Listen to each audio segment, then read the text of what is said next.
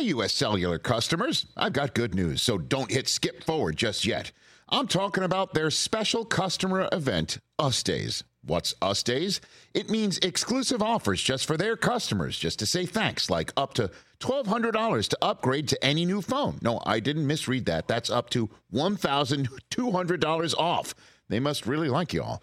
Us Days at U.S. Cellular. Exclusive offers just for you, just to say thanks. Right now, U.S. Cellular customers could get up to $1,200 to upgrade to any new phone.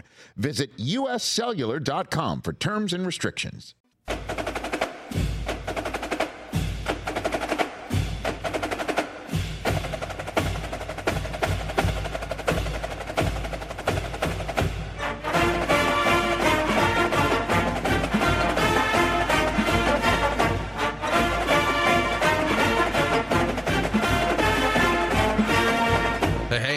Thompson, and you're listening to Grilling JR with the voice of wrestling, Mr. Jim Ross. Jim, what's going on, man? How are you?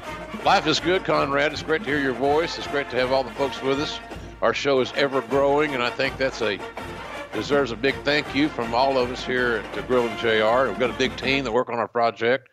This should be, I perceive in my mind's eye, and I just watched this back again this morning as we're recording this the Canadian Stampede is as good as as much fun and unpredictability at a, at a paper, WWE pay per view that I can remember having. The one that comes closest to mind, you know, the, the, the Rock Hogan match at 18 was extraordinary. Two icons that clicked in different, and, and they recast their roles walking to the ring.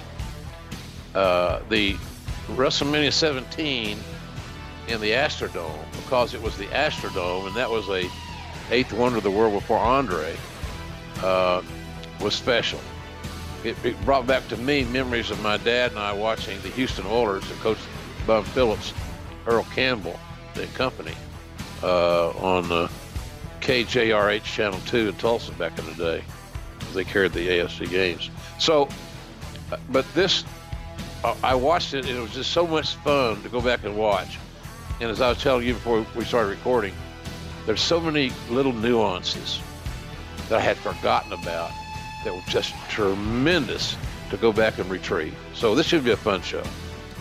An excellent show. And if you haven't already, you should go out of your way to take a look at it. It went down on July 6, 1997 from the Saddledome in Calgary, Alberta, Canada. It does a 0.59 buy rate. So Meltzer would say that's 1.32 million in pay-per-view revenue. The show has a paid attendance of 10,974 fans. He says there's 12,151 in the building. The gate's pretty good, 229,000 and change, plus another 65 grand in merch. But that's not the story. The story is just how hot the crowd was. The crowd really made this show and uh, not through the numbers and not through the gate, but through their response. Yeah. Before we talk about that, because I know that's really the story of the show, I want you to sort of give everybody the backstory because last week you referred to this as the Calgary Stampede.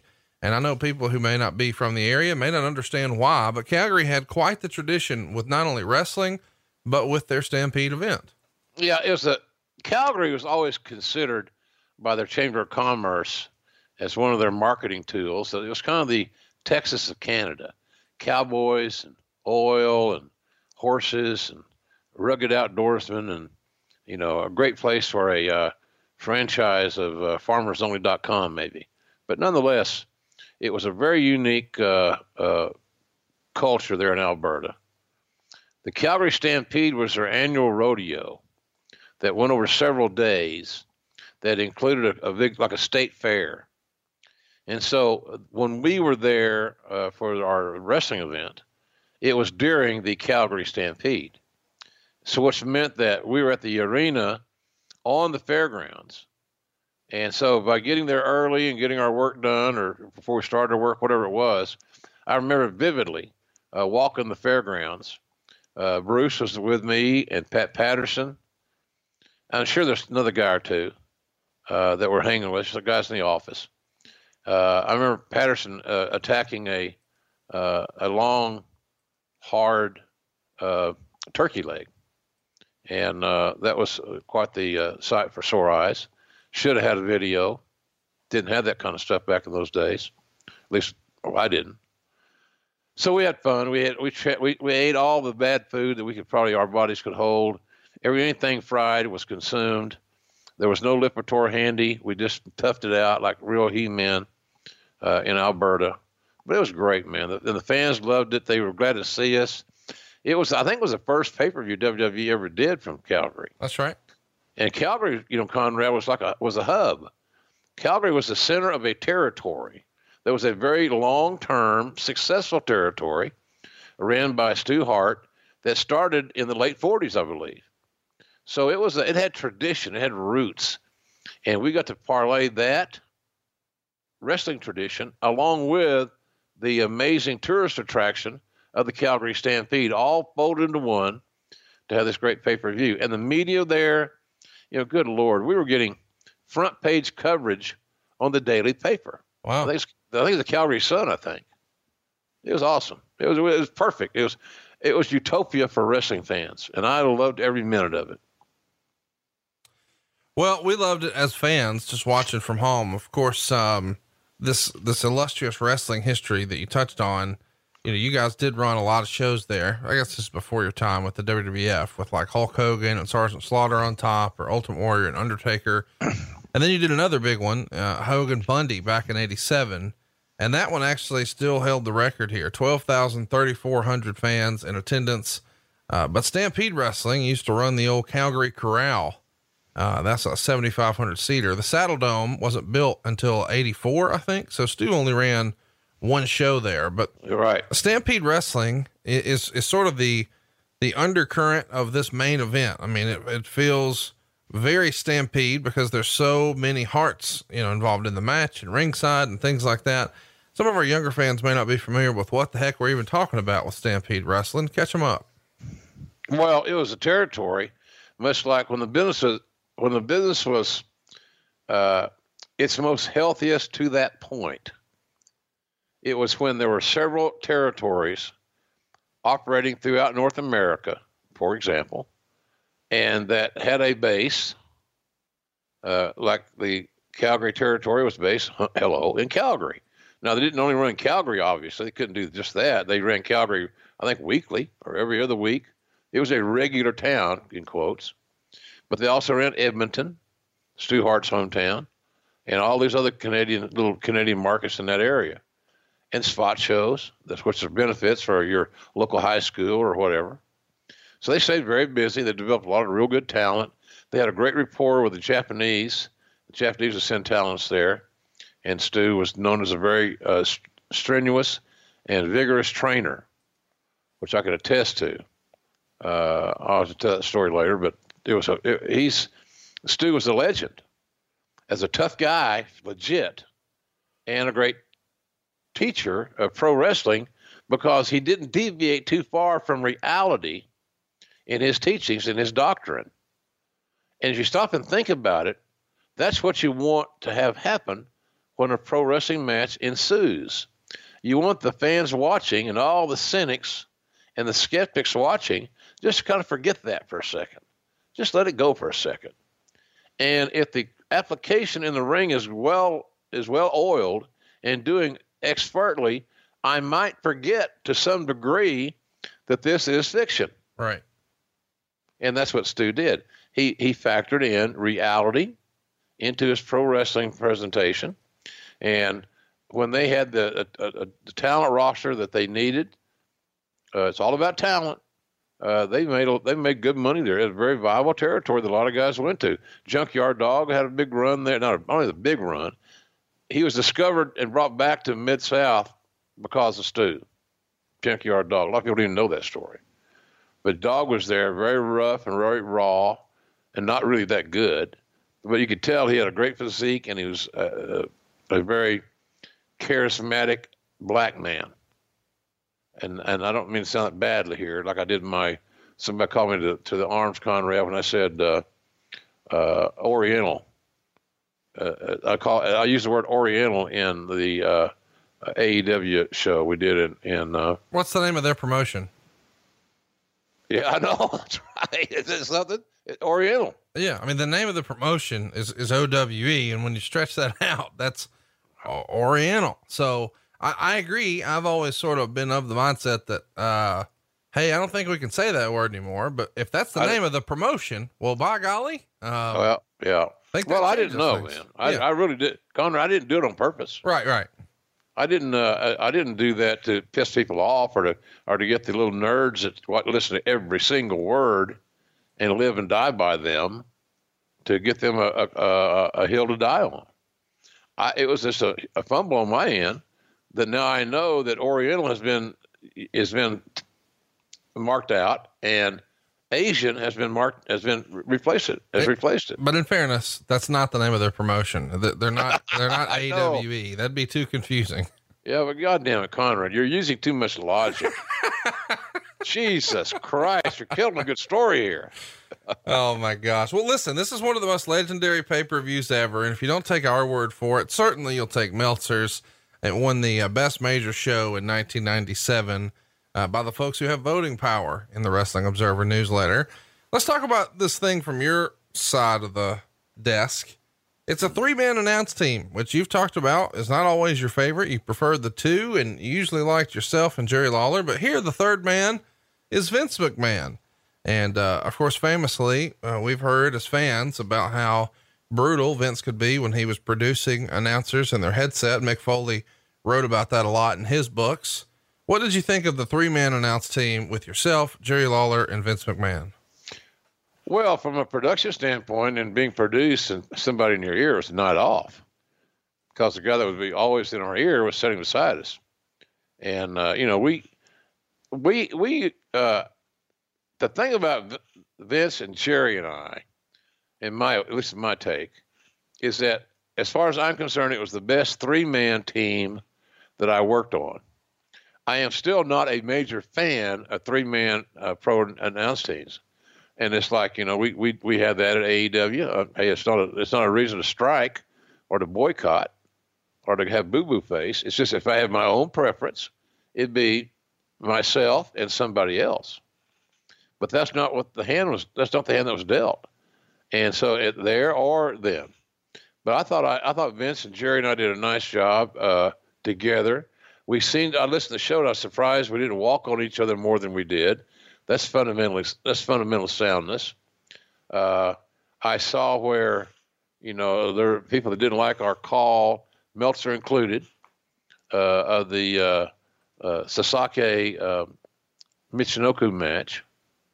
Taka Michinoku and Sasaki. And here's the funny thing about this: I pronounced Sasaki wrong, and maybe I did, but guess who told me how to pronounce it? Sasaki. Yeah. Shame on my ass. I'm just, why would I ever believe the human being that's named that to tell me the truth about his name? Jesus. You know what? There's the, that deal. But we had a good show.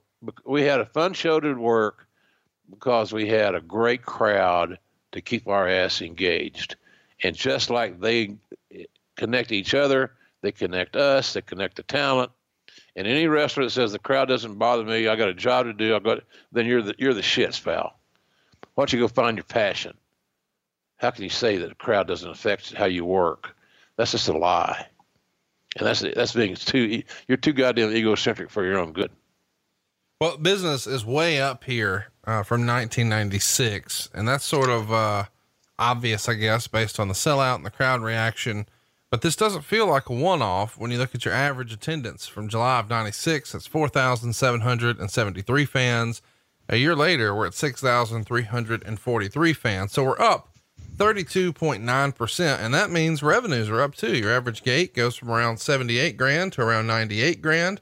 And you weren't selling out any shows back in July of 96, but you're selling out about one in five here in July of 97. But ratings sort of remain the same you know, as a business person, what does that say to you, Jim, when the rating is the same, but all your other metrics are up?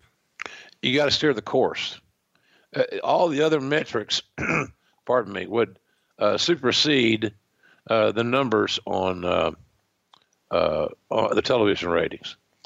Uh, I, I, knew we were on some good things, but in '96 is around. It might have been late '90, early '96 95 or, or when Vince and I and others were having those conversations about bankruptcy. Uh, and the numbers just weren't weren't, weren't uh, carrying their share of the water. So consequently, we had we had to we had to get a, we had to catch a break here and there, and and the only way you can do that in wrestling is to get the talent over. It's not an impossible feat to get people over. It's not a mystery. And the guys that know, the guys are in position to do it, like to per, perpetuate that it is a mystery, because it makes them more valuable. Right. So, uh, but the bottom line is that you get some talent hot, and people talking, and people interested in the storylines, if for only one reason. I know that when we started having those sellouts, guess who got hotter than hell? Stone Cold. Right.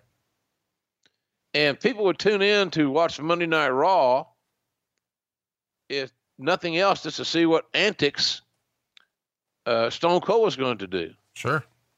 So it, it all that that's that still works today. That's not going to change. Uh, pro wrestling is an attraction-driven business. That that more often than not, and I'm going to offend some people by saying this, and I apologize if I do, but more often than not, because the regularity of them switching hands and and lessening their meaning, titles mean little in wrestling nowadays. They don't mean nearly as much when you had fewer champions that held the title longer. And we don't get that chance anymore because there's a zillion ways to split our championship focus. And they've got tag champs. I've got more tag champs. You got two women. You got women. You got everything. And and I just believe that the more titles, the more watered down they are, and the long and the more often you have title changes, I find it to be almost embarrassing to say that, uh, you know, uh, how many times a person's been a champion. Because you also, by saying that, just documented your losses. Right. I just don't know how it helps anybody. It's it's an old stat that's kind of run its course. Well, what hasn't run its course is Stone Cold Steve Austin and the Hart Foundation. Of course, uh, Bret Hart and Steve Austin have been on a collision course ever since Bret came back to the company. Uh, he announced he was coming back in October of 96 and he was already programmed with Austin. They had a match at Survivor Series and they were off to the races, you know, having the whole screwed thing happen at the 97 Royal Rumble. And then they had uh, a match yep. with Vader and The Undertaker at uh, In Your House in Chattanooga, the final four. And then the classic of all classics at WrestleMania 13. But coming out of there, they're still going to be programmed together in angles and feuds and uh, skits on Raw all the way until we get to this point. Now, along the way, what's happened is Stone Cold has went from being the most dastardly heel around to now he's a man of the people. But that's in America. We're in Canada Mm-hmm. And uh, to counteract these dastardly acts that St- Steve Austin has bestowed upon Bret, he's gotten the gang back together. This is the Hart Foundation I enjoyed the most. Yeah. Uh, we've got not only himself and Neidhart, but we've got the rest of the gang in there too. We've got the British Bulldog, we've got Owen Hart, we've got Brian Pillman. And this is probably the best work of Bret's career, at least to me, because we're getting impassioned promos every week. And the result is something that I think's never been done before in wrestling. Bret Hart is a super heel in America, but the most over baby face in Canada. Has that ever happened before? No, and he was also the most over baby face in Europe and wherever else outside America that uh, the WWE television program aired, and for all those years. That's what happens when you're consistently good, and he was, and he didn't get anything given to him because, again, the size issue. Somewhere along the way, promoters are going to understand you know, you got a size problem, it may be in your own personal life. Hell, I don't know. Come on. Uh, Bret Hart, too small. That was a story at WrestleMania 9 when I, when I debuted, you know, that, that Hogan was not, not, not overwhelmed to have to uh, put Bret over uh, or, in, or work with him for the title. So that's it just was a it was a sad commentary. Here's what I think. Again, Conrad, uh, I think that we, a lot of money was left on the table due to the events of November of 1997. Uh, the the uh, the old screw job, sure, Gizmo, because to think that Austin and Bret Hart had run their course is ludicrous. Yeah, they weren't done. they had matches left. It could have been, it could have been, and many still say today that it's right there, that it may be the greatest rivalry in WWE ever because they came along at a time to where the uh, the hobbles were taken off the horses. Nobody had a bit in their mouth. They could say pretty damn well what they wanted to within logical reason. a different time, different passion. It was real, guttural, oftentimes coarse, but I could relate as a fan, as a broadcaster. I could relate to their personal issues. And that's why I said over and over again personal issues in today's landscape of pro wrestling will far trump and surpass a title match. Until title matches mean something, uh, it's this is where we are, and we're a long way from that happening, in my opinion, uh, Conrad. The titles need to be refocused, need to be fewer of them. I, I need to see the champion fewer, fewer, fewer times. Why would I want to see the world title defended every week? It's so so it's like we're exposing our own stuff. It must be not that damn important. Whatever what other champion defends their title every week? What other world champion defends their title every week? Well, yeah, give that some thought. This episode is sponsored by BetterHelp. A lot of us wish we had more time, but time for what? If time was unlimited, how would you use it? The best way to squeeze that special thing into your schedule is to know what's important to you and make it a priority. Therapy can help you find out what matters to you so you can do more of it. It's helpful for learning positive coping skills and how to set boundaries. It empowers you to be the best version of yourself. And it isn't just for those who've experienced major trauma. Therapy can help everyone be the best they can be. If you're thinking of starting therapy, give BetterHelp a try. It's entirely online, designed to be convenient flexible, and suited to your schedule. Just fill out a brief questionnaire and get matched with a licensed therapist and switch therapists anytime for no additional charge. Learn to make time for what makes you happy with BetterHelp. Visit betterhelp.com slash 10 wrestling today to get 10% off your first month. That's betterhelp, H-E-L-P dot com slash 10 wrestling. Just Capital is a nonprofit that tracks which companies are a force for good. Companies like Bank of America, which just earned the Just Capital seal. Bank of America is ranked number one for ongoing commitment to their workers with initiatives like Sharing Success, which awarded 97% of their teammates additional compensation, nearly all in stock. This is the program's seventh consecutive year, awarding more than $4.8 billion in total. Visit justcapital.com to learn how a just business is a better business. Furnished by Just Capital. Well, there was no world title on the line at WrestleMania 13, and that's re- really where everything changes. There's uh, Ken Shamrock in there as your special guest referee, probably the best double turn in history. And, mm-hmm. and at the end of that night, Steve Austin's the bad guy or the good guy, and Bret Hart is for the first time in a long time a bad guy. And uh, he continues to build this stable, and along the way, they start to rack up some championship gold. Around this same time, Owen Hart becomes the Intercontinental Champion and uh, we're off to the races. You had heels with heat. Yes. You had heels that were over. You had heels that provided great dancing partners to their babyface adversaries. And tell me today, in any wrestling promotion uh, that doesn't have red hot heels that are lightning rods, uh, and if they who, who are those companies, and if that they had that, how much better would they be? Well, we know the answer to both those questions. No wrestling promotion is doing a stupendous job of creating villains right now. Uh, why? I, there's a lot of reasons, but they're they're just not doing it.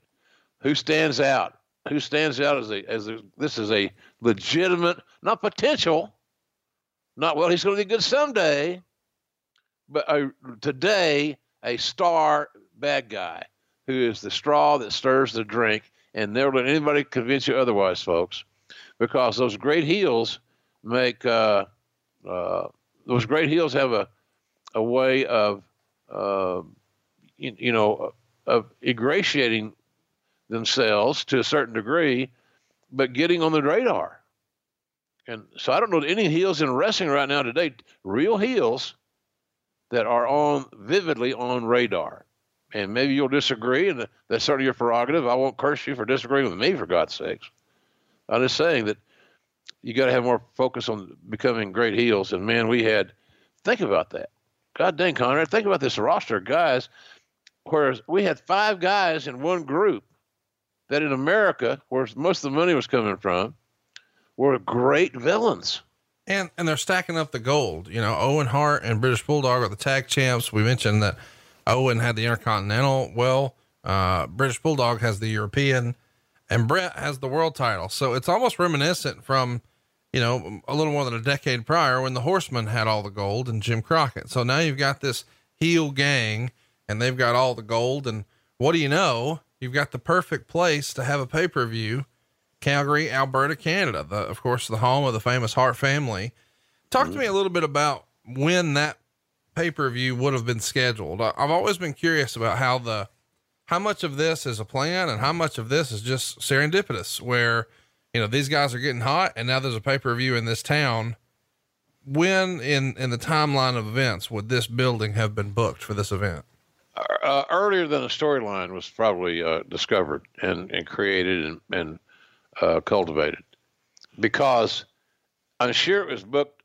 I'm guessing a year, wow. maybe a little under, maybe a little bit more, because Conrad to get it affiliated in that venue, in that building, at the same time that the that the uh, fair's going on and the Calgary Stampede's going on and all that stuff. So you had to kind of get in the mix of promotions and marketing early. Now, once knowing you're going to run the market on this big festive uh, uh, fairgrounds and all these things, at this wonderful time of the year for these folks that live there, you, you start planning for something. And you start keeping your eye out. What can we do in Calgary? Well, it doesn't take a brain surgeon to figure out if you're going to run Calgary. You need to figure out how how, how can you have the hearts involved. Sure. so that's uh, the first place you start. so, uh, yeah, that's uh, that, I think the the venue, the time, uh, connecting with the, the Stampede came before any of the creative. So, Jim, when the event is sold out like this, uh, there's no opportunity to sell more tickets. So, conventional wisdom would say, well, there's no sense in doing local media. But on the other hand, you want to come back and you want those, you know, local media partners to feel like they got whatever they needed for their local station because they're looking for ratings too, with you guys being the hot act in town. But if there's no opportunity to sell tickets, it's not like the local market's probably going to buy pay per view. Do you still try to load up on the media that week locally? Yeah, a- absolutely. Yeah, absolutely, Conrad. And sorry to interrupt, but yes, the reason for that is there's momentum in the market, there's a swell in the market, and uh, you want to be uh, caught up in that in every aspect that you can and capitalize. So, because, like you said very astutely, you want to come back. Right.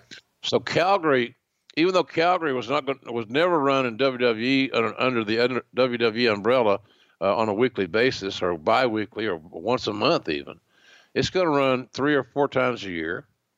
Uh, but you want it to be uh, a healthy market, and the way you, you have you, I told somebody this the other day. Some kid asked me some for some advice. I said, "You can't grow healthy unless you plant healthy." So uh, you, you, just can't. It don't work that way. It's not, that's not the equation. That's not how, how it changes things. So uh, that's kind of the deal there. You, you, you want to keep the market as healthy as you can. And when you have talents in town, you have no better salespeople than your, your, your talents. Right. So while you got them in town and there's a reason for them being there without, you know, hair lipping the governor, you, you get their ass out there and press the flesh and, and then they're building their brand because they got T-shirts for sale and all these different things and tickets to sell and pay-per-views to buy and all that stuff. So everybody can win in this process, but you need to continue to keep your foot on the on the pedal when you're in town, no doubt about it. And that's and we did. And the great thing about this deal was, as I said earlier, the the, the local paper. Only Nattie Neidhart still writes a column for that local paper, and Bret did for years. Uh, so they've always taken wrestling very seriously and respectfully which is encouraging for once. And uh, so we had a lot of ammunition there, man. So keep firing those rounds, and we did, and it was uh, it was just a cool experience. Just that the city was so excited, and and we kind of coattailed in on the uh, Calgary Stampede too. Let's don't get, break our arms patting ourselves on the back. Uh, that was a special time of the year. It's like Super Bowl week, Right. or it's like you know, it's like something something happens once a year that everybody attends, or everybody's got a finger in somehow or another. So there's a connection somehow, and that was all over Canada, Calgary, and Canada, and a lot of the world. They have amazing travelers that come there for this damn thing. So it's a Wild West, Old West show, and the covered wagons and wagon races and bull riding and all calf roping, all that good stuff, and uh, handsome young women wearing tight Wranglers, which I specifically enjoyed. Just saying, folks. we're on the heels of the King of the Ring pay per view, which we did a few weeks back. And, uh, of course, in there, we talked about the fact that Shawn Michaels quit the promotion. Of course, we know they're going to put Humpty Dumpty back together again, but him quitting is because he's claiming an unsafe work environment and telling Vince, I'll never work for your fucking ass again as he walks out of the building in early June. But the original plan was before he walked out, Shawn Michaels was going to be on the other side of the ring what a night. I mean, this is already an unbelievable environment, an unbelievable main event. What could have been with Shawn Michaels being on the other side, huh? Oh, well, amazing. He's one of the great, great talents of all time. A Handful, to say the least, at points of his career, which he will readily admit. So I'm not spreading a, a rumor here. I haven't, this is not, uh, what do you call your deal? Uh, innuendo, gossip and innuendo? Rumor and innuendo. Oh, ru- I'm sorry, rumor and innuendo. I get get, I need to get a T-shirt, I guess. Hey, what about those fellatio shirts? God dang, we got, I get, I get requests for those. While I'm requesting fellatio, they're requesting a shirt. Well, I mean, you've probably asked before, not me, but somebody. so what, what do you think? I mean, could this have been, uh, Yeah, As- missed opportunity. Another missed opportunity, man. You can't take Michael Jordan. You can't take Magic. You can't take one of, one of the all-time greats out of the game and expect the game to be as good. It's impossible. And the only ones that do that are the ones involved in booking or some of the talents involved themselves that we don't, you know, this will be fine without Shawn. It might be. You might be telling the truth. It might be fine without Shawn. Will it be better without Shawn? I suggest not. let's talk about, uh, something that happens on June 15th and makes the news. Psycho Sid, Doug Furnas, Phil LaFon, and Flash Funk are all traveling uh, from Toronto to Ottawa. Sid's driving a rented Lincoln Continental at a speed that's been described as being near 100 miles an hour. He starts to uh, fiddle with the sunroof. The car goes out of control. He hits the shoulder of the road and rolls four times about a mile from the Ontario border. And the car is destroyed to the point of it being unrecognizable. All four wrestlers are taken to uh, an Ontario General Hospital in an ambulance. Eventually, everyone checks themselves out uh, later that night. But the original fear is that Sid is badly injured enough uh, that he's not going to be able to work for a while. But it turns out he's just got some cuts and a major headache and obviously a concussion. But he is feeling a little bit of numbness in his arms and legs, where he's re aggravated his back. But Furnas took the worst lick here. Uh, he's got a separated and broken shoulder, and he's going to have to go under surgery two days from then. He actually does that surgery in San Diego just to see, you know, what the extent of the damage is. LaFon gets a concussion and a bunch of cuts and bruises. This is just uh, a bad day. Do you get the call Yeah. when, when this happens, or, or I mean, this? Ha- I'm surprised it doesn't happen more often. You know, with guys driving 300 miles a night. Yeah, uh, probably so. Probably so. But you say the same thing about truck drivers or other people that travel a lot. You know, you wonder how they have so many safe miles, considering they have so many chances to screw up. Those guys are very lucky. Very, very lucky. You know, I know that there was some heat on Sid there with some of those guys in the car because they perceived he wasn't paying attention. So I wasn't there. I don't know. But uh, bottom line is they all lived, which is the, the value of this conversation and uh, but it did screw up some booking, and it started. You know, uh, I, had I had high hopes that uh, that Doug and Phil could contribute to our tag team division. And that was it might have been a little bit of a long shot, probably was, you know, as many, but they're very fundamentally sound. They were they could help young tag teams get better. And you always got to be looking at that. There's always a reason you hire somebody. And sometimes those reasons that is not the fact that you are depending on this hire for this guy or gal to work on top and make a difference. Sometimes it's the fact that guys can make other teams better, for example, in this situation.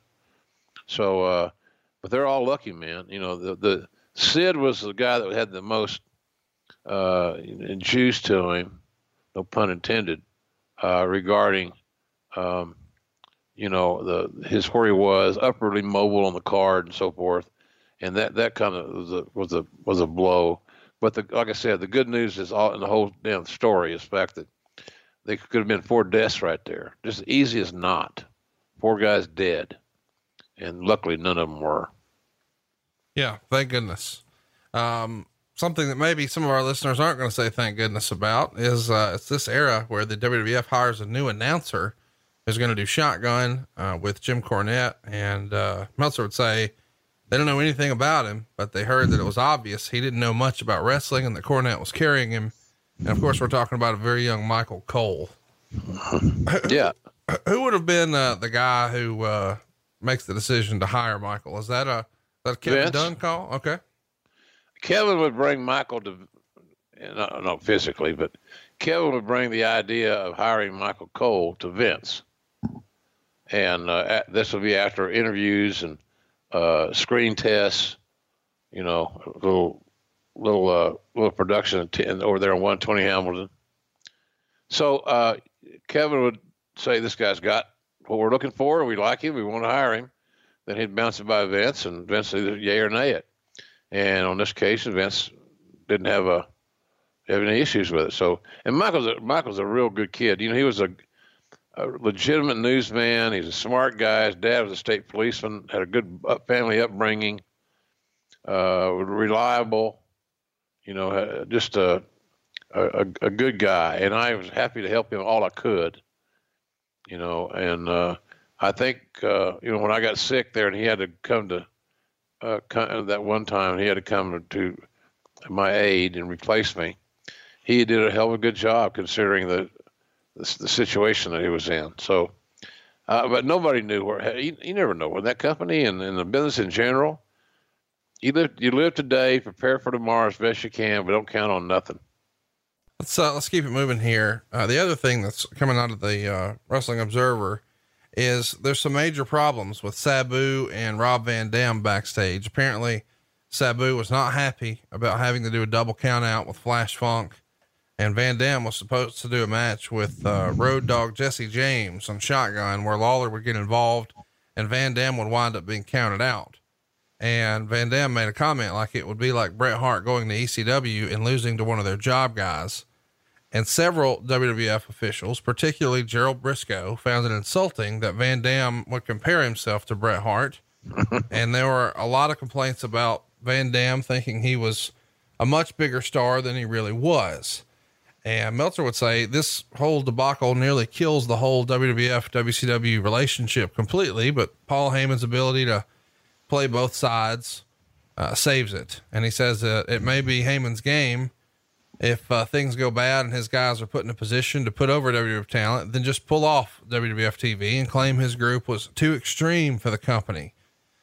Uh, what do you think about the heat on Van Dam for not doing the planned finish? you know, I, I, guess it is a worthwhile footnote that at this point, Road Dog is not really Road Dog. Um, he's still uh, an underneath guy. He's not part of the New Age Outlaws. He hasn't yet, quote, got over. And and ECW has a a bona fide main eventer in Van Dam.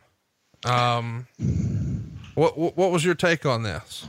Two viable sides of the argument. Both guys got a story to tell. Uh, both of them could uh, have, have, have decent cases to make. But at the end of the day, both sides, it's like you want to say, come on, guys. Really? Now, let's figure this shit out. This is this is silly. And I think it was silly. I still think it's silly. Uh, and as far as Meltzer's uh, assessment that he probably got from Paul, that uh, you know this could kill the whole deal. I disagree wholeheartedly. You know, I think we were paying uh, that budget. We were paying around fifty grand a month to help Paul out. Good, you know, no, no, not nobody needs a pound the back for that. It's a Vince's deal. That's what he wanted to do. So that's what we did. And I know because it came out of my budget. So big deal. Hang on. You just dropped some new news there. We've always heard a much smaller, lower number. You're saying it's 50 grand a month, 600 grand a year. You guys were subsidizing ECW? I believe that as I'm, if my memory serves me correctly, I thought it was, uh, maybe, maybe it's not Conrad. Maybe I, I, maybe we ought to edit that out. No, let's leave it in. Let's just get it stirred up. Cause here's the thing. It might be right. And, and nobody's ever provided documentation, but Heyman's right. always claimed one number. Bruce would dispute it and say it was more than that. And the number you just dropped is more than even Bruce would say. So what did Bruce say? I don't remember off the top of my head, but it sure as shit wasn't 50 grand. I'll go find yeah. out. And I might be, I might be a little heavy on that estimate. It's been a long time, folks, since I was there. I do know it came out of my budget. I know that we helped Paul for many, many weeks, months, year, whatever, two, whatever it was. But that's not, it was never an issue with us. We knew what we were doing. Uh, we believed in what, that what we were doing was the right thing to do for the business and our business, more importantly. So, uh, but I, it was a lot more money than it wasn't like a grand a week deal. Right. It wasn't that. It was a lot more money than that because you're talking about having access to a library, uh, talent, and that was a key thing. You know, having a having a positive relationship with ECW was uh, w- was a win-win in a lot of areas, but for us, you know, it allowed us to hire Taz and the Dudleys and and these other cats. So uh, and and other guys as I mentioned. So and then Joey Styles eventually came on board. So we, and Paul was there, and we all, you know, Paul always knew. Look, Paul living in there in White Plains is always going. He knew he was always in the, the shadow of WWF, WWE, and he also knew that he's so good at what he does and still does that he he get picked up or u- utilized by them at, at, any time. So he it was a way for him to uh, recoup and uh, because a lot of a lot of money had been invested in this company. So I, I looked at it as a win for everybody all the way around. But for like typical wrestling bullshit, uh, it becomes a, a you know a, a, covert mission to find out anything, or you shouldn't. Nobody should know this. It was a business deal. Right. That's all, Conrad. A business deal, and it it was a win-win for all involved in the business deal. Now, some of the talent will say, "Well, I didn't win-win." Well, poor you. God damn, poor you. How much had you invested in it? How much of your money was invested in this business operation? I can tell you that, not a goddamn dime. So shut up. If it ain't good, go someplace else. Do something else. Take your expansive resume that you've earned through the years of pro wrestling and shop your resume into the mainstream marketplace. Oh, what? You don't have a resume. That's because you got no more marketable skills than nothing more than taking a snapmare. So take it easy. So that's uh, but but I I, I want to say it was a it was a lot a lot of money, and at, at the end of the day, when you know we we ceased that arrangement, uh, it was a matter of we made an acquisition, and so I, I, a significant IP. Hey, Paul had a hell of an operation there. And I listen to Bubba Dudley on uh, Busted Open a lot, and you can tell his pride comes out because, and I don't blame him. I love it. It was us against the world. Right. And when Barry Switzer was at his best at Oklahoma University, it was us against the world. And, and that's the reason Paul probably doesn't want it out there that you guys have a relationship because it can't be us against the world if it's really not us against the world. And the people he was trying to sell on that before he sold the fans was the boys. And that's a, tough sell if they know, well, you're getting a check from them every week. Yeah, you're getting your money. Our money hasn't changed. Let's talk about uh, a complaint that a lot of the WWF guys who were in the locker room who see Rob Van Dam and, and Sabu come in and do their style, their style of ECW match. Uh, they're supposedly upset about this double standard because mm-hmm when it comes to ECW, those guys are allowed to come in and do whatever. Sabu can come in and break tables, and Rand, uh, Van Dam can, you know, work with the guardrail and brawl through the crowd. And the WWF guys are not allowed to do any of that. And some of them are pretty vocal, at least to Dave, and saying, Well, goddamn, anybody can get over if they can break tables and brawl through the crowd and do spots off the guardrail, but we're not allowed to do any of that. What, what say you? What companies would you want to work for? Just Capital is a nonprofit that tracks which companies are a force for good. Companies like Bank of America, which just earned the prestigious Just Capital 2024 seal. Bank of America is ranked number one in the banking industry and number one for their ongoing commitment to workers offering best in class benefits, including a minimum wage of $25 an hour by 2025. Visit justcapital.com to learn how a just business is a better business. Furnished by Just Capital. Welcome to Talkville, the ultimate Smallville rewatch podcast. Title Transference aired October 27, 2004. Director James Marshall, writers Todd Slavkin, Darren Swimmer. I really like this episode, and I'm surprised that you don't like it as much as you thought you did. I actually respect your opinion more than I respect my own in general. when you say things are good and I check them out, they are. Jump in now or catch up on any of the past seasons of Talkville on YouTube or wherever you listen double standard. Uh, the, the, ones that were complaining have a have a legitimate basis for their complaint, in my view. Uh, and as you saw over time, uh, the ECW style would uh, be utilized significantly during the Attitude Era. We did they did start coming off the the security railing and then this and that. Things got a bit more wide open. The Attitude Era was best when it was a little bit of a Wild West show which is exactly what we saw in the main event at uh, at the Calgary Stampede and post match. That was Wild West Pro Wrestling. That's why it worked. Let's get to the actual show. Of course, um, this is Bret Hart's first major show back after knee surgery. It's and he wasn't ready, Conrad. By the way, he was no way 100. percent But the, the the this event was so personal to him, and a lot of his ideas, a lot of this booking was his idea the uh, the Hart Foundation being put back together, and this this ten man tag was I don't want to say it was all Bret, but it was a whole lot of Bret as far as the idea. Bret and Pat Patterson, and Pat Patterson never gets the credit he deserves. You don't. Here's the thing, folks. Think about this. You got ten distinct egos to utilize in one performance, known as your main event i.e., 10 man tag. Right. T- 10 personalities to appease. Well, I got to get my shit in. Well, I get my shit in. Well, gotta, he didn't sell for me. I got to sell for him. You know, it's like, God, girls, shut up. Put some more lotion on or more baby oil. Go flex your muscles and get a pump. So that's all. That's what's really important, right? Get a pump in your guns, and don't worry about if we entertain the audience. Because what the hell are they? Well, I know they paid some money to get in. What the hell? It's about us. It's all about us. So that's what you got to get through. And Pat navigated that sea of egos, and with Bret's help, and other guys with like-minded, like Austin, and all of a sudden you got the they all all the guys came together. They put, by and large, I thought, put their egos aside and, and, and delivered a hell of a fucking performance. So uh, I, I, I love that whole show, and I'm glad we're getting getting into it now because it's a there's some good stuff before that main event.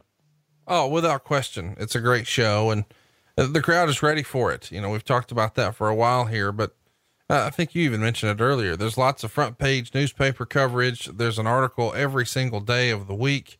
Uh, there's autograph sessions for Owen and Bret and Davey. Uh, one autograph session in particular is going to draw 8,000 people. Process. Unheard of. I mean, that's unbelievable. You know, that that's like, uh, probably what I imagine Hogan was like in 85. I mean, it's unbelievable, especially in a quote unquote downtime because 97 is not the hottest that WWF's ever been, but you can't tell this Calgary crowd that the, the Hart Foundation is not hotter than anything in the history of wrestling. They're ready for it.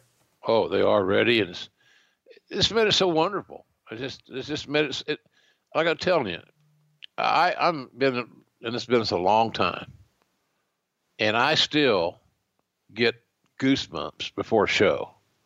I still get pumped up and draw off the crowd that I am working for that night in the in the arena. It has not changed in my life since I started this thing. And now I may appreciate it even more because I obviously, and this will be happy news to some people out there, I know I've broadcast more matches in my career than I have left. Uh, but the, whatever I got left, by God, it's going to be a, everything I can bring. And so I still get that motivation. And that night, it was absolutely incredible, just incredible. Uh, feel and the out of body experience, as I've said before on shows, that this is so special. I just hope that we're getting the audio caught, captured, and everything is what we need to be so that you at home can feel what we're feeling. Well, we weren't feeling much when uh, the Godwins beat the New Blackjacks. It was five minutes and 32 seconds on the free for all. Uh, the free for all, of course, is what the company used to do on all of their uh, pay per view channels as like a free appetizer for, hey, folks, don't forget coming up tonight.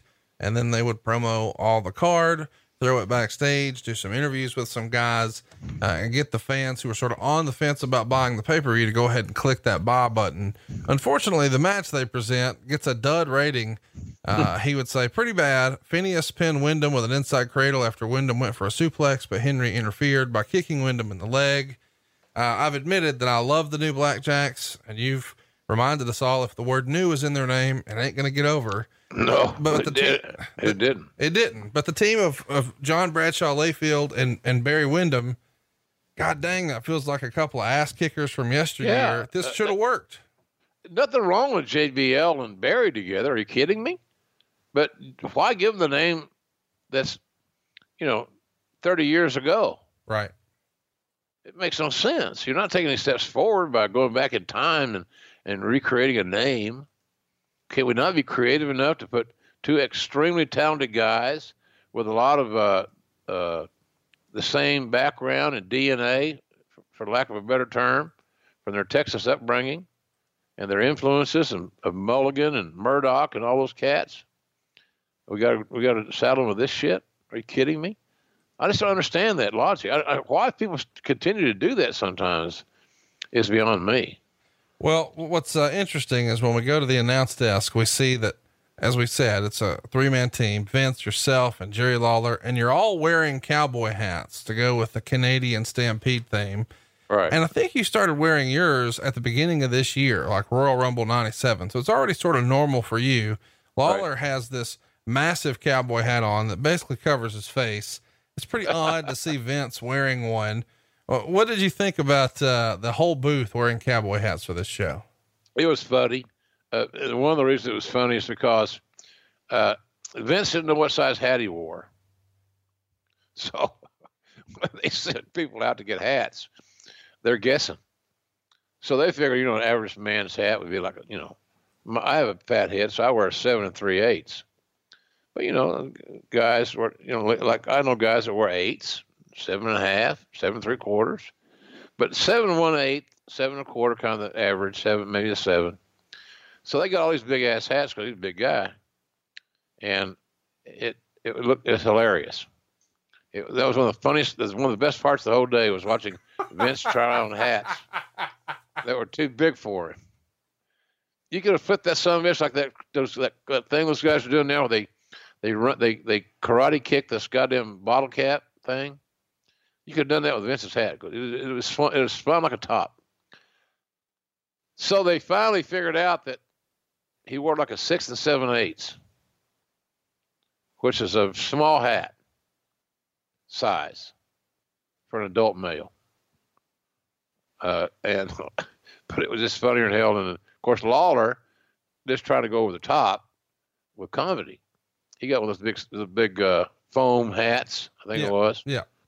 And uh, he wore that, and he was just proud of himself. He found a prop that was hideous, and it was funny. So yeah, we did the hat thing, and and I continued my my wearing of the hat. Here, cowboy. The reason, one of the things I used to have a pushback with the hats was Watts told me years ago. He said, "God damn, man, the worst gimmick I ever got was this Cowboy Bill Watts thing." I said, "Why is that?" He said, "Well, you know, stereotypical. He's an Oklahoma guy. He's a cowboy." He said, "I was raised in Oklahoma City. I don't. I never rode a horse. I never owned a hat. And it's true. Right. So much like me, Vince Sr. stereotyped Watts as Cowboy Bill Watts, and then Vincent uh, K. McMahon stereotyped me as another Okie who has to wear a hat. So we, th- there's that deal. But the Watts' deal was here's what alienated me from the hat business for a while, not long, but and not anymore, of course, was that it's a pain in the ass to carry with you on the road. It, because he was self-conscious about it, he didn't want to wear it. So he had he had that thing like Randy Savage had, those little hat carriers that you bring on the plane. I thought this is crazy. You got a goddamn carry-on, you got a briefcase, now you got a hat carrier. What the hell's wrong with us? So I uh, started wearing my hat, and then it became now. When I leave the house, I put my hat on. I'm off the airport. So it's just uh, it's normal procedure now, but it wasn't then. But it was just funnier than hell. Vince in a hat is hilarious. Can we get you in a like a blue cowboy hat for Blue Chew? No. Why? Well, I'm just wondering. Like, I got I got to protect my image. I, am wondering, like, um, you, you saw the old Sylvester Stallone movie Over the Top, right? He turns the hat around, and now that means, oh, that's your ass. Well, what if you took the black hat off, put the blue hat on, and that's the way you gave the ladies like a heads up about what's coming? Huh. That's interesting. Yeah, let's think about that. Let's also think about mankind and Hunter Hearst Helmsley going to a double count out, 13 minutes, 14 seconds, while Helmsley's in the ring waiting on mankind. They're showing highlights of their King of the Ring match. Um, this is a, a pretty fun match, and we're telling a story of course, we know what happened at the King of the Ring where Hunter wins, but then still attacks mankind after the fact. Uh, and then we know that we're going to get to uh, SummerSlam with these guys in a cage match. So this is a nice way of sort of continuing the feud. I, I think this era of mankind is very underrated. It's a fun match. There's lots of violence in here that maybe people don't talk about, but Cactus taking these, or mankind rather, taking these spots into the stairs and things like that. Just sickening. Three stars. Uh, I, I, would have liked to have seen a different, you know, result. Not maybe not a double count out, but I understand yeah. why it happens because we're building to the cage match at SummerSlam. What did you think? I thought that the non-finish was non was unnecessary. Uh, you got to figure out a way to get. You got to be creative enough as a team to give the fans a winner or a loser, and not via disqualification or count out. That's my take on it. I thought that uh, Paul Levesque, I'm sure that he does, uh, if he were if he were asked, owes a massive debt of gratitude to Mick Foley for helping him get Triple H over. And he got over because of, look, they had great chemistry, and they had great performances, and their matches were very physical. The fact that Mick Foley's image of being a hardcore legend, a physical guy, and then you had the aristocrat, former aristocrat, the blue blood guy, showing that he's a tough son of a bitch because he hung with the crazy mankind uh, and beyond. Uh, that that you never you you'll never probably get the conversation and uh, and discuss the fact that how did Mick Foley, how did Triple H get over in his journey to where he is now and where he started and where I signed into a million dollar downside contract on an anvil case in the back of the Evansville, Indiana arena. How did he get to where he is now? Well, on that journey was a some very important stops in Foleytown, and that established Triple H as a big time player who's much tougher than his original TV persona would indicate let's uh we get to the next match. Uh, this is going to be a good one. Uh, but before we do, we go to a backstage interview with Doc Hendrix. He's got the Hart Foundation. And just a, a few seconds into this interview, Austin tries to attack him, but he's being held back at the time by a 56 year old Pat Patterson and a 50 year old Tony Garea. Yeah, I didn't like that. And I didn't like that. I, I, Meltzer's deal, right? Now, look, I Dave's a friend of mine, and I have all the respect in the world for him. He's one of the brightest guys I've ever, I've ever talked to in wrestling. I just maybe he wouldn't write this this way today. You got to remember it's a long time ago, folks. Right. Uh, but it's basically saying it's embarrassing that WWE put two old guys to hold Austin back. It didn't do Austin's character any favors. That's what that to me. That's what he's uh, suggesting, and I didn't. I don't think that's necessary. And maybe you said, "Well, Jr. It's because you're you're an old fucker." Yeah, I am. I am. You're right. But it just doesn't make sense. Why to why to categorize somebody by their age? And uh, yes, you're right, folks. If you're thinking this, well, Jr. is more sensitive about it because he's getting older. Of course, I am sensitive sure. about it. Sure. Why wouldn't I be? Are you crazy? You know, when you're told you're too old to hunt, and you're and you're turned loose, you, you don't, you know, then then you sure you got you got something to prove, and you and you, I'm not too old to hunt. Bullshit. Listen to me. Listen, I'll show you going forward. And when that goddamn show starts in October, and we're on every every other every I think I don't know what er, once a week prime time, you're going to hear a whole different ballgame because there's a different skill set involved in creating episodic commentary for a pro wrestling event, and you'll hear it very good there, and you'll hear it going along like in, in Chicago. But I I just I, I believe that. Uh, you know the that they those two cats had amazing chemistry, and they the, the I I can't ever remember Triple H and Mick Foley not having an, a great a solid to great outing ever. They just had it, and, I, and as much as we could get of it, we got it because we damn sure booked it enough. Well, they're going to come back out during the next match as they're doing ring introductions for the next match. Helmsley and Mankind come back out and they're brawling around with Helmsley covered in blood. And because of that, uh, Meltzer says it's sort of hard for the guys to get anything going in the ring. It's great. Sasuke and Taka Michinoku. Um, I have to admit, uh, I, as a kid, just reading this, because I read about uh, great Sasuke before I ever saw him, I pronounced it totally different than even you did. And of course, there's lots of commentary about that. And Meltzer would even say, from an announcing standpoint in this match, both McMahon and Lawler were out to lunch. And Ross, who everyone would figure would have to carry it, was not anywhere close to the level of Joey Styles in a similar situation when it came to understanding the psychology of what they were doing, let alone. That, that's no. bullshit. Here's the thing about that. Did I mispronounce the names? I, I could have. I probably did. I went by what I was told before we went out there. It's not as if I was so arrogant that I didn't give a shit about commentating uh, this matchup. Guess who was in charge of talent relations that were bringing these guys in? I would guess it's uh, Jim Ross. That could be right. So bullshit about not respecting the Japanese and all that stuff. That's so hideous.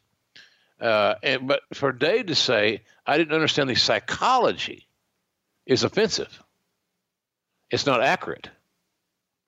So some of the fundamental things and some of the here's another thing. It's one of my little pet peeves, and I got to get over it. I get it, folks. I get it. Okay, to chill.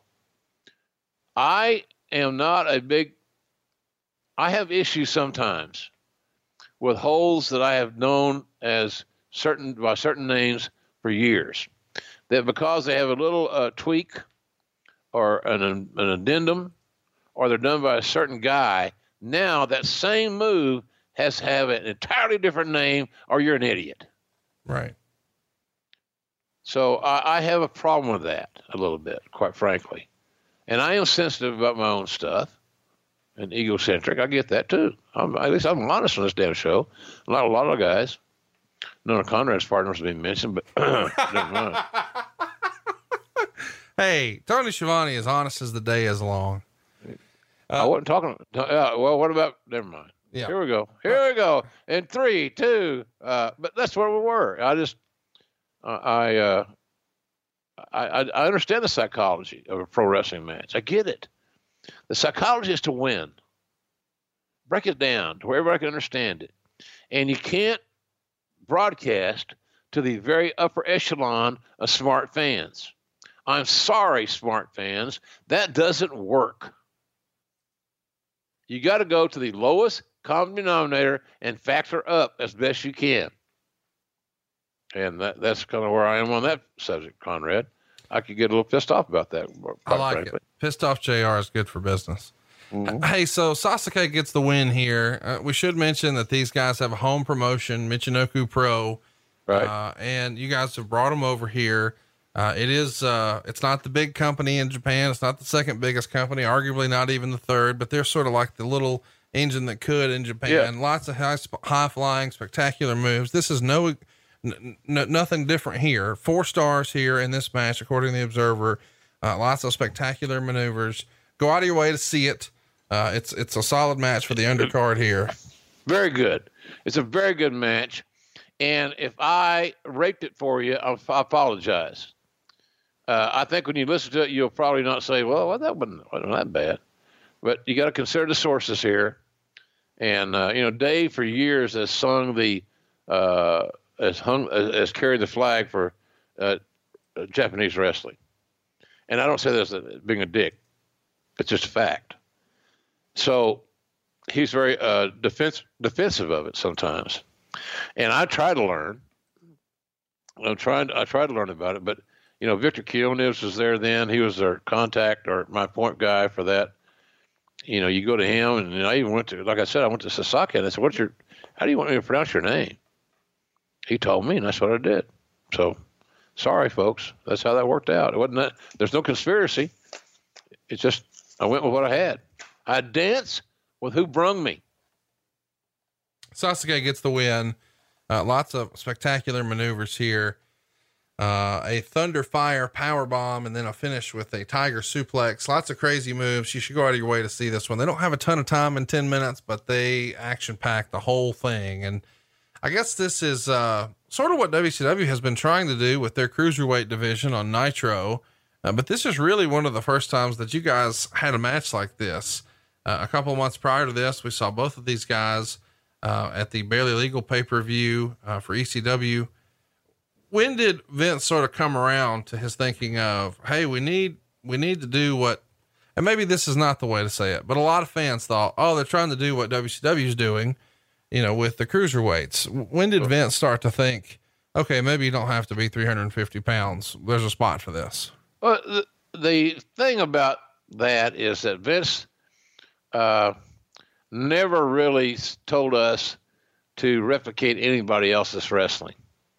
Uh, the there were guys in important positions in WWE that time that understood wrestling, that understood pro- have great product knowledge.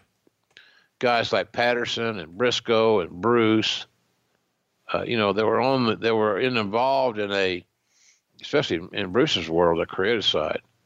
But they were involved in a, in a high level creative stuff, and and so we all shared. Hey, did you see so and so? Did you watch that show the other day? Hey, take a look at this. And we had the wherewithal to get people to burn us DVDs, or you know, to email a file, and we could watch it on our computer. We were all fans.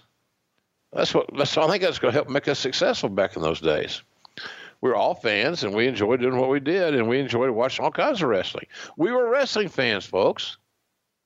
We weren't just WWE fans. I was a big, big fan of WWE. You know why? They paid me, and they paid me well. But I, I was always, more, most underlying, a wrestling fan. So when somebody would throw me a tape or a DVD or whatever to look at, I did more often than not. So uh, that's kind of where we were there. I, I, I just think that we all discovered there's some cool stuff out there. We got a chance to get these kids from Michinoku Pro, owned by the great Sasaki, or whatever his name is this week, folks. Uh, and we, they were highly skilled. They were low maintenance. They were affordable and at the end of the day, bell to bell, they were really, really good. So that's kind of how we pitched it to Vince. He's just going to add some stuff to our show. And, uh, and Vince loved the fact that occasionally uh, he could book or could facilitate booking the Let Me Up match. Have you ever heard Bruce talk about that, Conrad? No. The Let Me Up match. It's generally a match that follows something that you perceive is going to be heavy a strong angle. And then when that's over, so, and here's the problem. Years ago, it was almost exclusively a, a women's match. Yeah, a lot of people call it the popcorn match. Yeah, that too. Let me up. So we thought, if nothing else, we can slip this by, get it in front of the live audience as a let me up match, and the fans would hopefully react to what they're seeing in a positive way, and we could continue on to uh, expand our horizons on what we presented. So he was co- he was cool with that. What happened with Sasuke? You know, he only has two shots here. I think a lot of people expected him to be uh, a part of the uh, light heavyweight championship tournament that you guys were going to do, and it seems like he's being pushed as you know the the key star. So a lot of people jump to the conclusion that he's probably going to be the winner of the tournament, but. Instead, you guys do a rematch with these guys the next night on Raw, and that's it. He's out of here. Uh, was the original plan for him to be around for more, or was it always supposed to just be a two shot deal and Taka was the man? I think he was going to be around a little longer. Uh, he owned his company. He was the CEO of his company. He had a lot of, uh, he wore a lot of hats. He wore a lot of masks in this case, perhaps. Uh, and it just, when we got to have a meeting about who wins and loses and how they win or how they lose, it gets too muddled for a act that is not of a main event level for us. Right. Uh, and maybe in Japan or another company or whatever, uh, his concerns would be more would be more heavily weighed. They were not with us. It was never going to be more than a pre- uh, upper preliminary thing, semi-main if they're lucky, type scenario. And with that, you have to eliminate all the baggage that you can because it's just not worth the. Uh, it, like I say, you know, you you can't. Uh, I don't pack negatives in my carry-on anymore. Eliminate as much of the negativity that you can, and having to negotiate with a guy like like Great Sasaki, who's a businessman Sure. and a hell a hell of a hand. But he didn't have a lot of leverage because his boys that work Taka and all those guys we brought over could make a lot more money working for us than working for him. And the fact that we're Taka Michinoku was his name, the the organization was Michinoku Pro Wrestling. Uh, so it, you know, it, it made it. He got a little win out of it, but we could not do business with him under that situation. It was not acrimonious. It was not a big pissing contest. It just wasn't going to work for him, and therefore it was not going to work for us. So we decided to move on our on our our merry way. Let's talk about the uh, next match, but before we do, we go backstage and we see Mankind and Hunter Hearst Helmsley still fighting. Uh, Helmsley's whipping Mankind in a kegs of beer, breaking a shovel over his back, and then we go backstage for an interview with Doc Hendrix, and he's with uh, Paul Bearer, and they're going to show highlights of Vader Undertaker at the Royal Rumble to get ready for our next match, which is indeed Vader Undertaker. So Undertaker's your world champ, but he's not in the last match on the show. Uh, he's working with Vader instead. They go 12 minutes, 39 seconds. Meltzer would say it was good, but not great. Ultimately, he liked it pretty well, though. He gave it uh, three and a quarter stars. Uh, he chokeslams Vader off the ropes for a near fall, gets another chokeslam for another near fall, and finally hits the tombstone on Vader's big ass. And that's all she wrote. What'd you think? Uh, fair to Midland, as they say in Oklahoma. Uh, fair. It wasn't great. wasn't bad. Didn't didn't bother me to watch it back to today.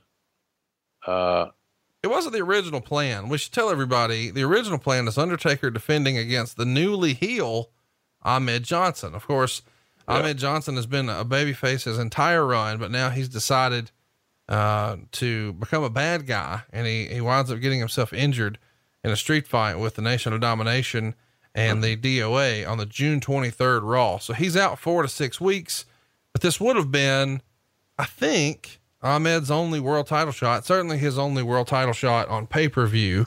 And there was actually uh, talk of making the nation, according to Meltzer, uh, baby faces. But since Ahmed was getting so much heat at the house shows, they just dropped those ideas and decided uh, that that wasn't going to uh, to work, and they're going to just continue with this heavy racial gimmick for the nation, at least for now. And Ahmed Johnson, allegedly, according to the Observer, was campaigning not to turn heel. He wanted to come back as a baby face. what can you tell us about the original plan of Undertaker Ahmed, a heel Ahmed? What's rumor? What's innuendo? What's real? What a soap opera that Ahmed Johnson stuff was and has been. We've talked about that a little bit here on the show. Tony Norris, Ahmed Johnson, was just, in my opinion, not ready for prime time. He was uh, he was not socially developed. He trusted no one. He gave the aura that he was dangerous.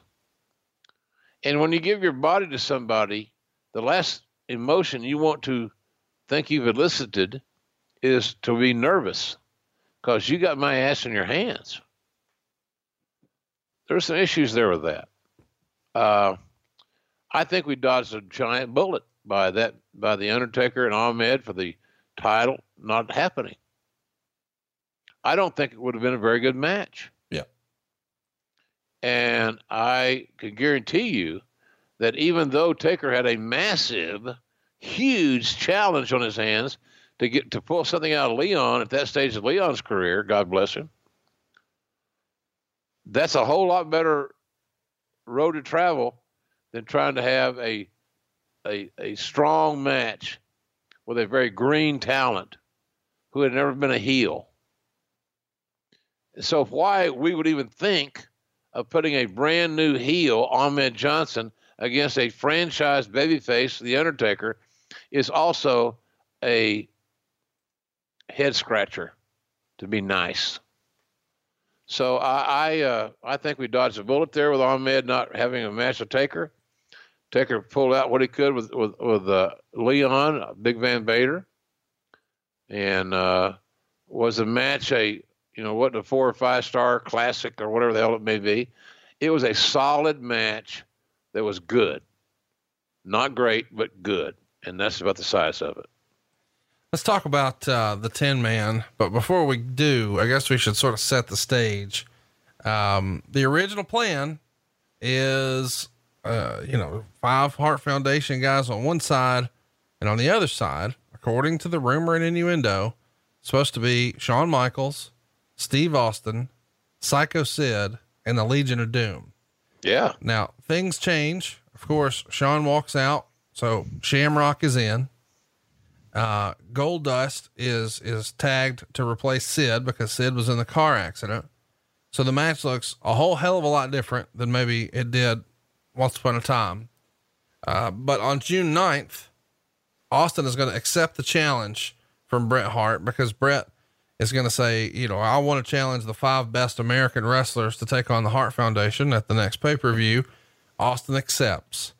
And we're off to the races. Lots of interference, lots of run ins, and slowly it's revealed who these guys are going to be. It's, uh, I guess we should also mention that Mankind comes in and interferes in some of this too. And at the close of one of these Raws, Austin is sort of looking at Mankind like, what are you doing here? he was toyed around with the idea of being in this match. Why, why did you guys decide, hey, we're not going to go with Mankind. We're going to use Goldust instead? We thought Goldust had enough equity in him to uh, be a good fifth guy. He's not the first guy on the roster. He's a he kind of the fourth or fifth guy, depending on your own perspective. Uh, and we needed Mick to continue. We really had a commitment to build Triple H. Right.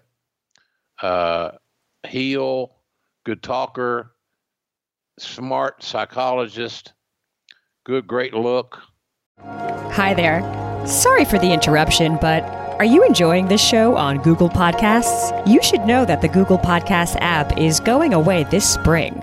That's right, going away, gone, as in no longer available. You can still enjoy this show elsewhere, though. Try out Spotify or Amazon Music, or maybe TuneIn is more your style. Whatever app you switch to, be sure to follow so you never miss the next episode. And thanks for listening, wherever you listen. So we've made a commitment to build him, and it was the right commitment to make. I wholeheartedly agree with it. But, you know, Mick had started something there and we saw that of all the guys that we could book Triple H with, on top that would give him the, the proper rub, Mick Foley was the guy because they had obviously had great chemistry, and you can't manufacture that. You can't say, okay, let's let's go sit in a room now and talk about our chemistry. It just it didn't work that way. It just doesn't work that way. So uh, we wanted to fulfill our commitment to Triple H's build. Mick was the right guy. We thought Goldust could take up the slack, and because uh, uh, the one thing about Dustin, he's a hell of a hand. As the folks saw at his match he had with Cody at uh, in Vegas, he lost the damn thing. That was as emotional, as physical, and logical a match as I've seen in years. Maybe the match of the year. I mean, uh, so far it's it's got to be um, a contender. I think Meltzer gave it five stars, and we know he's going to give one hell of a rating to this match. But before we ring the bell, we've got the three women group from the Farmer's Daughter performing the Canadian national anthem, "Oh Canada." You guys are really hammering the Canadian theme here. Uh, the crowd is ripe for it. And I love that we've got Howard Finkel doing the ring introductions, a touch of old school brings so me great. back. He's wearing a cowboy hat. Uh, but before he introduces the wrestlers, he introduces a lot of folks, including uh, the uh, premier of the province of Alberta and uh, Stu and Helen Hart. Huge reaction. Um, people are primed for our They didn't. Even, event, they didn't even Conrad. They didn't even blue the politician. which is rare. They always boo the politician. Always blew the politician, but they didn't boo this yet. This cat, so it was good. Uh, what you said there about Howard, glad you talked. You brought that up because I was going to bring it up too. Howard announcing that match just put everything right. The ring announcer can be always be a bigger part. Look, Michael Buffer's made millions of being of announcing one match, for example. Uh, the ring announcer plays a much bigger part in a combat sport presentation than given credit for. And Howard was the voice. Howard was I I know I'm the right channel. This is the right guy. Howard was great, and I so loved uh, listening to him again on the show, uh, Canadian Stampede today before we started recording. It just was perfect. It was it is it is serendipitous. That's you used that word earlier. It, it really was. This was serendipitous. That it was perfect, and I, I felt so good that I, if no other reason to go back and watch Canadian Stampede, watch the sparkle in his eye, and the hat on his head of Howard Finkel in the perfect element for a wrestling fan uh, turned most famous ring announcer in pro wrestling of all time. Great stuff, boy. That's Americana right there. I want to encourage you to go back and watch the ring introductions this week. I mean, you should watch the whole match, but you've got to see these ring introductions. The crowd is so into everything that happens as the heels come out, monstrous boos, as the baby faces come out, a thunderous ovation, each one louder than the, than the previous. It's just unbelievable heat here before they even touch. And then once they do, the crowd is all over everything that Bret and Austin are doing. Um, a tremendous match. Uh, and then I guess we should mention eventually, uh, there's a little bit of involvement with the Hart family in the front row. and, uh, that, that gets a huge reaction. Four and a quarter stars is the rating in the observer. Uh, I think Dave got it wrong on this one. I know we, you know, sometimes it's a debate. Oh, that doesn't really matter. That's just a guy's opinion. Well, my opinion is this is five stars as it gets. The crowd is all over it. What'd you think? Oh yeah, uh, it couldn't have been any better. Uh, could the announcers have been better, which I was a part of? Sure, we could have. It wasn't bad, of what we did. Our narrative was, I think, I thought accurate.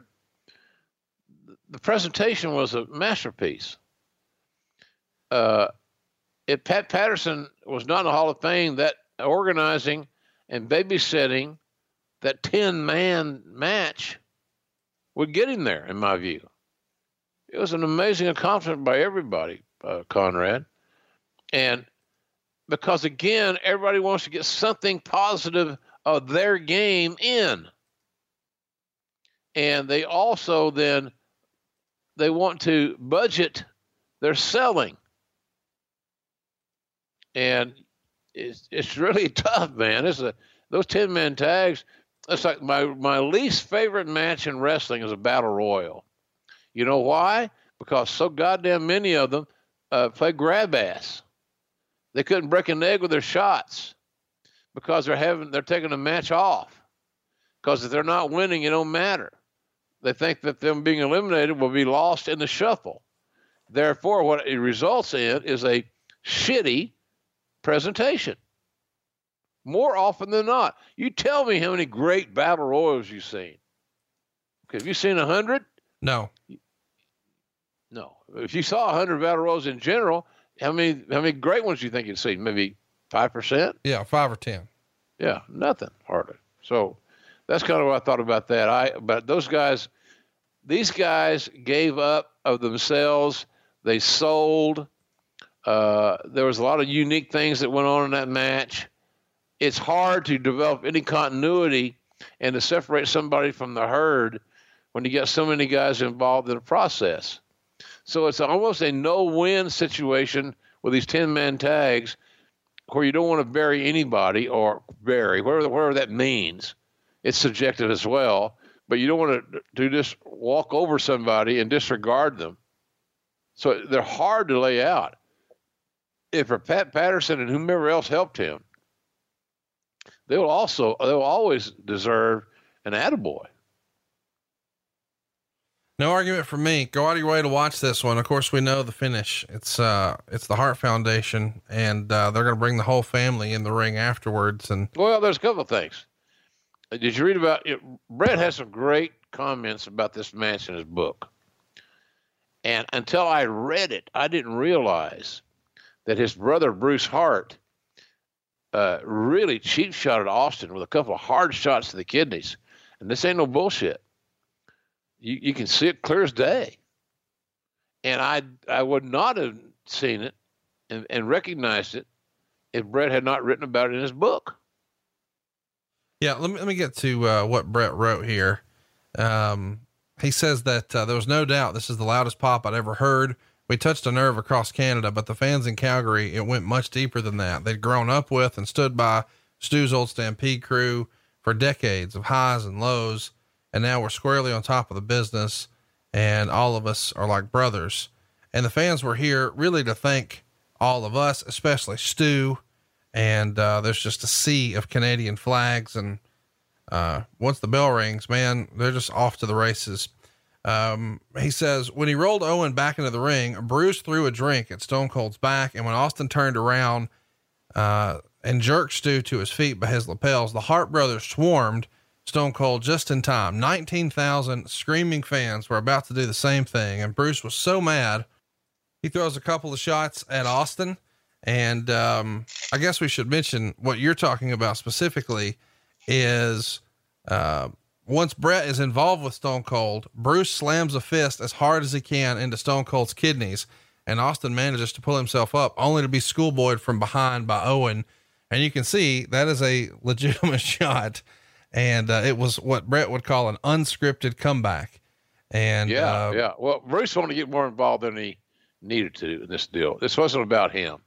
And Owen, uh, Bret would write, Owen was furious at Bruce for stealing his big pop. Still, the Saddledome came unglued as the pay per view closed, with Austin being wrestled down by various Harts brothers, agents, referees, and uh, Keystone Cop, like security and, and, guards. And Conrad, excuse me again, but go back and watch, folks, the end of this match after the one, two, three, and look at some of the Owens facial expressions. He can't. This is me um, paraphrasing and or, or assuming he can't believe that his brother Bruce stole Owen's thunder. Yeah. In Owen's point of view. So uh, it was very unique. That whole dichotomy of that presentation at that point forward was very, very strange because, you know, you got you got Hart brothers jumping the rail, you got guys throwing potatoes, uh, you got guys that are trying to get in on the act, get the proverbial hot tag if they can it was a real dicey situation that uh, that I personally had not creatively prepared for. Of course, again, I didn't ask anybody what was going to happen. Uh, you know, I didn't care who won the match. What, what difference does it make? As long as it's great, and we could make it better, uh, it didn't matter. So that that was kind of how that. I didn't have a clue what was going on, but uh, when I go now reading Bret's book, these excerpts in this book, and preparing for the show with Conrad, folks, as you go back and look at it, there's a whole other story to be told. There's a whole other realization uh, to to embrace after the match was over. It, it, another another story extended big time, and it was uh, very very unique. So when you go back and watch it, I wholeheartedly suggest that you do. Hey, look, if nothing else, you invest about 30 minutes of your day because the match is about 24, 25 minutes, and then you got about five minutes post match. You got 30 minutes that you could get a great wrestling education on psychology and uh, a little bit of strategic skullduggery, quite frankly. Let me recommend too that you go back and watch Wrestling with Shadows because believe it or not, Vince McMahon had greenlit a camera crew backstage during the WWF's pay per views and house shows and things like that. So Paul Jay actually captures them putting this match together. And uh, you can sort of see how they're laying it out with uh, Pat Patterson and some of the proposed ideas and then the execution. It's one of the only times that something like that happened in that era. So if you enjoyed this match and you're looking for something else, you know, to sort of dig up on it, go back and watch Wrestling with Shadows because there's some good stuff in there. And the next night on Raw, of course, uh, it's another sellout, uh, or it certainly feels like it. 9,500 fans are there. Uh, it's probably the largest event ever for a Raw taping, uh, at least in this market. And um, he's coming to the ring, he being Bret, wearing an Edmonton Oilers jersey. The crowd is still white hot. A guy told me, Conrad, that night when the show was over, somebody that worked at the arena there in, in Edmonton, where the Eskimos play, uh, Edmonton Oilers in hockey, Eskimos in football, where Stu played. But they said that the entrance that Bret had in Edmonton would have rivaled anything they'd ever heard from Wayne Gretzky, who played in that same arena for many years in the NHL. Now that's a hell of a compliment. Oh, that's absolutely. a pop. We should mention that when he's out here in his Oilers jersey with this huge reaction, he's going to cut a hell of a promo where he's going to promise fans that he'll defeat The Undertaker at SummerSlam and become the WWF champion for a fifth time. And the only other person who had done that, uh, at least at this point, is Hulk Hogan. Uh, and the crowd is ready for that. And so we have our main event for SummerSlam squared away. And of course, we know along the way, uh, we're going to find out that there's a special guest referee there, but that's a story for another time. Uh, but Bret has written, you know, and told everybody that the happiest time of his career was 1997, getting to work with the Hart Foundation. And this show sort of in, tells the whole story of that entire run. And it's one of the best pay per views in company history. And uh, as we passed the anniversary for this a couple of weeks ago, you saw everyone chiming in about that, whether it was Steve Austin or Dave Meltzer. It's unanimously one of the most beloved pay per view shows of all time, right? yeah, absolutely. Without a doubt. Just watch it and try to think where you can replicate or compare the same passion to anything that happened lately. And you'll be you continue to look. It was a special night with special talents. And the sad part about some of this is that if you exclude politics and personalities from this very egocentric equation, you see how great it could have been. Because in one entity, you made yourself five viable heels Bret Owen, the Anvil, Davey Boy, and Brian Pillman. Five viable main event level heels were being developed in this entity. And how many times have we seen lately in any company where that opportunity has presented itself? And as a result of these politics and rumor and innuendo, so forth and so on, uh, what do we get? You got heartbreak and you got unfortunate unfortunate occurrences that did not necessarily have to be there whatsoever.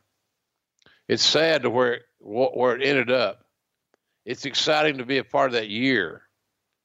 It's the most fun I ever had in my life in 97. Great wrestling. And, but, you know, you got to, got to say what the truth is. Egos and politics screwed up a damn good deal. And it could have really launched the WWE into an even higher level as the Attitude Era started to progress. The nationalism angle. Hey, look, I recently watched the United States women win a world title in soccer. Is it because I'm a big soccer fan or a football fan? No. It's because I am a nationalist and I'm an American who supports American successes and challenges and triumphs and losses. And that's what I saw in that situation a great nationalism angle where nothing like it ever happened before.